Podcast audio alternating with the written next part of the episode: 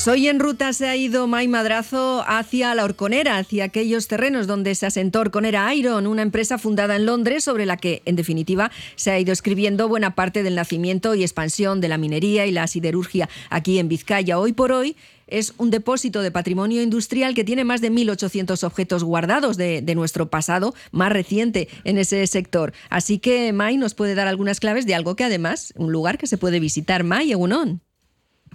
Egunon, pues mira, Cristina, estoy maravillada con todo lo que estoy viendo aquí, que no entiendo cómo eh, este espacio de, de, depósito de patrimonio industrial eh, no tiene más visitantes que el Guggenheim. Así te lo digo porque hay mm. máquinas maravillosas y precisamente estoy acompañada de Armando Llamosas, técnico en patrimonio cultural del Gobierno vasco, que es un poco mi guía hoy, afortunadamente, que nos va a llevar por todas estas máquinas que forman parte de nuestra historia. Bueno, Armando Egunon. Egunon. Y Sorionak por esta colección eh, increíble. Fíjate, estoy al lado de un coche de bomberos. ¿De qué fábrica? Sí, bueno, hay varios y, y hay uno, el que tenemos justo enfrente, es de la Dow Inquinesa, que se dedica más a fuegos mm, químicos, vamos a decir, y los más uh, vetustos que hay son ya pertenecen a la naval y son, están más preparados a los fuegos propios de, industria naval, madera, telas, etcétera. ¿no? Cada uno tiene su especialidad. Bueno, pues son, por ejemplo, un ejemplo de todo eh, el recorrido que vamos a hacer. Y precisamente eh, ya a partir de la semana que viene, o incluso ya esta semana, comienzan las obras de un tercer pabellón, tercer y cuarto pabellón, porque van a ser dos pabellones. Ahora mismo hay dos pabellones aquí en la Orconera. ¿Qué es lo que se va a hacer? ¿Cuáles eh, estas obras de ampliación? Sí, aquí hay dos naves que son las que se han conocido de siempre. Una de ellas es la que está, vamos a decir, preparada para visitas, aunque siempre eh, hacemos hincapié en que son almacenes, no son propiamente museos. La otra nave está ocupada por material, no vamos a decir menos importante, pero igual sí menos visualmente menos llamativo. Y se pretende hacer una, una nave intermedia, que ya en su día hubo. Los más antiguos del lugar recordarán que en la zona las dos naves estaban unidas por otras. Un, se pretende hacer un edificio eh, que, que sirva para otras actividades relacionadas con eh, el tema del patrimonio industrial y también dará algo de apoyo a, al Ayuntamiento de Baracaldo para actividades culturales. Mm. Bueno, esta obra que tiene un importe de 3.100.000 euros que ya ha aprobado el Gobierno vasco y que comienzan ya enseguida las obras. Bueno, vamos a hacer un recorrido por las piezas más interesantes. Veo aquí una moto preciosa y veo, eh, no sé, como si un actor de Hollywood estuviera encima porque es una moto vintage preciosa. Sí, es una Lube, ¿eh? que es muy llamativa y bueno, los amantes de, de las motos que, los hay abundantes, les llama mucho la atención. Lube son las eh, iniciales de Luis Bejarano y tiene, es muy significativa, primero porque se hizo aquí, pero es que no es que se hiciera en Euskadi, es que se hizo eh, a, a, 20 metros de donde estamos, ¿no? La, la plaza de, de, Luchana Baracaldo, donde nos encontramos, la plaza de al lado de las naves, eh, se llama Plaza Lube porque es ahí donde estaba la fábrica de estas motos, ¿no? Fueron las motos que pasaban por, eh, por motos potentes y buenas, de hecho, mm, hubo una época, unos años en los que fue incluso moto oficial de la Guardia Civil, ¿eh? la que llevaban, y sobre todo los amantes de la, del motociclismo ciclismo, del coleccionismo, bueno, pues eh, siempre es, es, una parada obligatoria. Bueno, también vemos telares, vemos la clásica Singer, pero Singer industrial, la, la máquina de coser y una alfa de esas que han tenido nuestras mamás en casa. También, eh, ¿cómo habéis recogido este patrimonio, sobre todo de telares? ¿Qué industria telar había aquí? Bueno, el, la industria telar igual no era la más potente, pero sí fue muy significativa por eh, la repercusión doméstica que tuvo ¿no? en, en las máquinas estas de coser que comentas. Aquí las máquinas están un poco eh, por la desgracia de la crisis del 80, de los años 80, que supuso una fuerte reconversión y muchas, muchas empresas cerraron o se reconvirtieron y se empezaron a recoger máquinas. Entonces, aunque la recogida, vamos a decir, fue anárquica, se puede decir, no estuvo eh, dirigida, fue una recogida de urgencia, al final, bueno, están representados muy bien tanto los tres, eh, los tres territorios históricos como el, el tipo de industria que tenemos. ¿no? Hay una parte importante importante de bienes de equipo, hay otra parte importante de siderurgia y hay muchos elementos, pues como estas máquinas Singer, una doméstica, como bien dices, eh, hay también de fábrica de zapatos, tenemos otra LAU para hacer hormas de zapatos industriales, que es Alavesa. Está muy bien recogido porcentualmente incluso eh, la significación de la, de la industria, pero realmente están todos los sectores representados.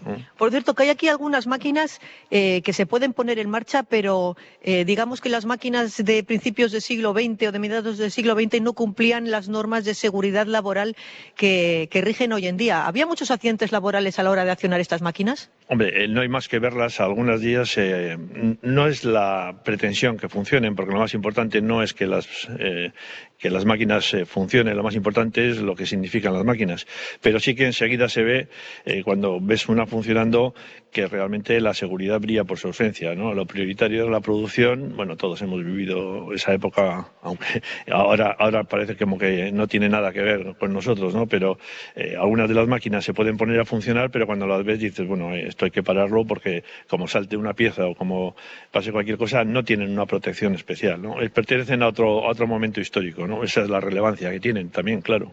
Bueno, he metido la mano antes, Cristina, en un martillo pilón que se accionaba así, pum, pum, pum, pum, y da un poquito de miedo. Tenemos eh, también eh, linotipias, tenemos imprentas, eh, aquellas que se hacían en las páginas con letras de madera que se iban montando casi en plan Galaxia Gutenberg, y una rotativa que estuvo en el correo y que tiene una historia muy importante que contar, una rotativa enorme. ¿Qué, historia tiene esta rotativa que vino de América?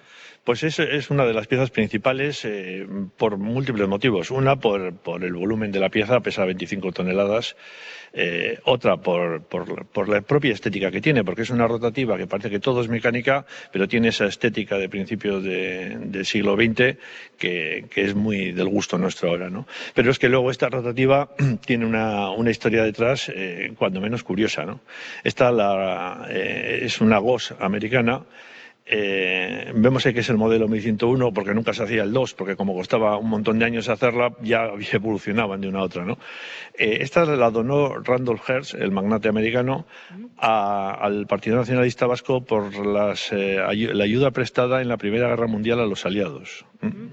No sabemos qué ayuda sería, entendemos que sería ayuda de inteligencia, de información. Fue a Marsella, en barco, que solamente pensar en eso, la verdad. 25 toneladas en barco. Hoy, desde luego dan sudores fríos pensarlo, ¿no? ¿no? Y de Marsella vino aquí en barco y estuvo funcionando desde el 18 para, para, para el Partido Nacionalista Vasco, para la prensa propia. Eh, después de la guerra, eh, Franco la incautó. Eh, y estuvo dentro del engranaje de medios de comunicación del movimiento eh, hasta que acabó en el correo, que en los años 60 ya la retiró y se la dio al diario Hierro, que también el Hierro famoso que el diario de la tarde. Exactamente, el diario de la tarde que los que tenemos ya alguna edad eh, nos suena y ahí estuvo hasta los años 80 en la que ya eh, dejó de funcionar y está aquí. Es una máquina curiosa porque es muy grande pero se entiende muy bien. Saca 32 páginas eh, y es una, es, es, una de las joyas de aquí solamente por el, por el volumen que tiene. ¿no? Bueno, otra joya de la corona de este patrimonio industrial viene de Ajurianea. Sí, el palacio donde vive el, el Endacari y, y, bueno, que allí por lo visto había mucho, mucho trigo y mucha, muchos cultivos. ¿De pues qué época es, por cierto? Bueno, esta es, es, de, es de los años 30. El, eh, era la casa donde vivía Ajuria, que era el, el, industrial que la ideó, uno de estos eh, empresarios, emprendedores de, de, principios y mediados del, del siglo XX, que, que, de los que ya quedan pocos, ¿no? Ya no es una, es una figura que ya no existe, ¿no? Eh, es una adaptación de una, de una, inglés, de una máquina inglesa, por una trilladora, que bueno, e, era una revolución en su momento, porque sustituía a los animales y recogía trigo, separaba la paja, la dejaba preparada para comer, eh, enfardaba, hacía todas las labores y, y, tiene la peculiaridad de que ha estado, y la, muchos eh, de los oyentes la habrán visto en muchos campos, los que tienen ya alguna edad, en algunos campos igual parada ya sin uso, pero eh, en toda, prácticamente toda la península. Se vendieron muchísimas, el 80% de la producción de las máquinas de este tipo que había en España eran de, venían de Ajuria, porque el hombre tuvo la buena idea, que entonces no era habitual, de vender a crédito a los agricultores. Entonces, eh, bueno, pues eh, se vendieron muchísimas. Tiene la peculiaridad, yo siempre la destaco porque tiene cierta forma como de caballo. Sí, es como un, eh, caballo mecánico, ¿no? El caballo, caballo de madera y hierro, además. probablemente sería para, para acercar a la gente que sería reticente para para, para mecanizarse en el campo, un sector siempre tradicional por naturaleza, pues eh, esa, esa eh, apariencia de animal sería probablemente más adaptativo ¿no? para ellos. Y es verdad que es así, ¿eh? tiene esa forma. Bueno, hay una, una máquina que, por cierto, me comentaste que, que desaparecieron muchas porque está hecha de madera y de hierro y quemaban la madera y luego lo que querían era vender el hierro cuando desaparecían las máquinas. Claro, cuando dejan de tener uso, muchas, ahora estas máquinas las valoramos como patrimonio, como patrimonio cultural, pero pero mm, el productor en un 90% de las veces, por no decir el 100, las ha valorado como un medio de, vida o como una fórmula industrial. Entonces, en el momento en que dejan de tener eh, esa capacidad de, valor industrial, pues muchas de ellas desaparecen, ¿no? Y desaparecen en chatarrerías, desaparecen en, a veces en coleccionismo y se pueden recuperar, o en este caso, pues para hierro, ¿no? Bueno, un tractor aquí que no sé si me recuerda las películas estas de Mel Gibson de distopías sobre pues una catástrofe nuclear o algo así, porque es un tractor, es increíble. Sí, es un no sé si es un tractor, ¿eh? Sí, es un tractor, eh, es un tractor curioso porque no, no da con la, con la idea que tenemos nosotros del tractor. Es un tractor italiano, Pavesi. Este tiene origen en la Primera Guerra Mundial, donde la artillería todavía era movida por, por caballos eh, se calculan en millones los caballos muertos en la Primera Guerra Mundial porque, vamos, tenían muy mala vida. Eh, claro, se planteó que las artillerías ya pesaban mucho y los caballos no bastaban para moverlas y se planteó la posibilidad de meter ya medios mecanizados para moverlas. Y Hugo Pavés inventó este tractor que la propaganda decía que subía pendientes del 80%, que es una locura, pero también tiene la particularidad de, la fórmula que usa para, para hacerse tractor, ¿no? metiendo estas esas, eh, Tiene como unas cuñas que se aferran a la tierra. Eso, tiene un neumático. Bueno, la rueda, el neumático este cuánto diámetro tiene, pero si es casi tan alto como yo, la rueda. Tiene cerca de metro y medio de, diámetro y, aunque la visión es de neumático, tiene un, galimatías de, de, rajes en el interior que se adaptan al neumático y se convierten en todoterreno, ¿no? Eh, este vino a través de la, de la, guerra civil, porque los italianos trajeron vehículos de estos en la guerra para, para apoyar a, a, los sublevados y luego se quedó, se quedó, y esta está recuperada de una fábrica de Lorrio. Luego pasó a, temas civiles, ¿no? Bueno, pues vaya, vaya piezas más interesantes. Esta otra pedazo máquina, eh, vamos a ir a la fábrica de galletas Artiach. Pero la fábrica de galletas Artiach, ¿de qué año? Sí, bueno, esta es, una, es, más que una máquina, porque yo diría que es un sistema de producción completo. En los años 30 se diseñó y, hace el proceso completo. Es una máquina de cacao, tiene sus... Eh, eh, eh, calentadores para hacer el cacao líquido, tiene también para trigo, para separarlo y ahora mismo es un, es un tinglado de máquinas que estamos esperando a ver si es posible montarla. Porque pues está despiezada, ¿no? Porque si no sería muy grande. No, no, está despiezada porque se despiezó, pero, pero la idea nuestra es montarla si es posible porque es muy complicado y sobre todo es muy complicado encontrar a alguien que sepa cómo era, porque de estos se carece de documentación. Muchas empresas han tirado la documentación. Esta Artiach se movió de Zorrozaurre en los años 80, eh, después de las inundaciones, y esta máquina vino aquí, pero no hay información sobre ella prácticamente. ¿eh? Estamos, bueno, ahora estamos en la fase de, buscar información y de poder montarla porque tendría que ser una máquina muy espectacular. Bueno, es una máquina además que ocuparía dos plantas también, puesta entera.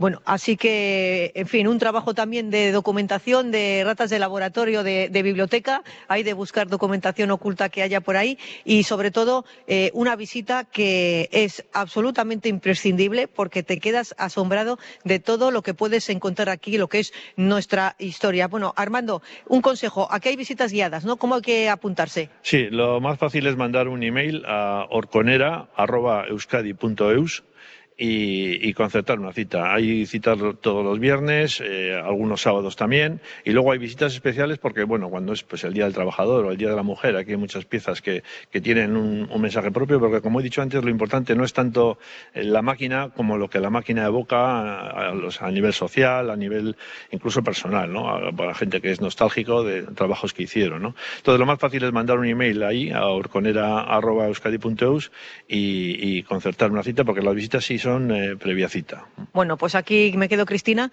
disfrutando de estas piezas. Es que, es, que ricasco, Armando. A vosotros. Muy bien, es que ricasco, pero no metas la mano en más sitios, Mike, cuidado. No, no, porque son peligrosas algunas máquinas. Amor, muchas gracias. Un lugar estupendo para visitar. Radio Popular,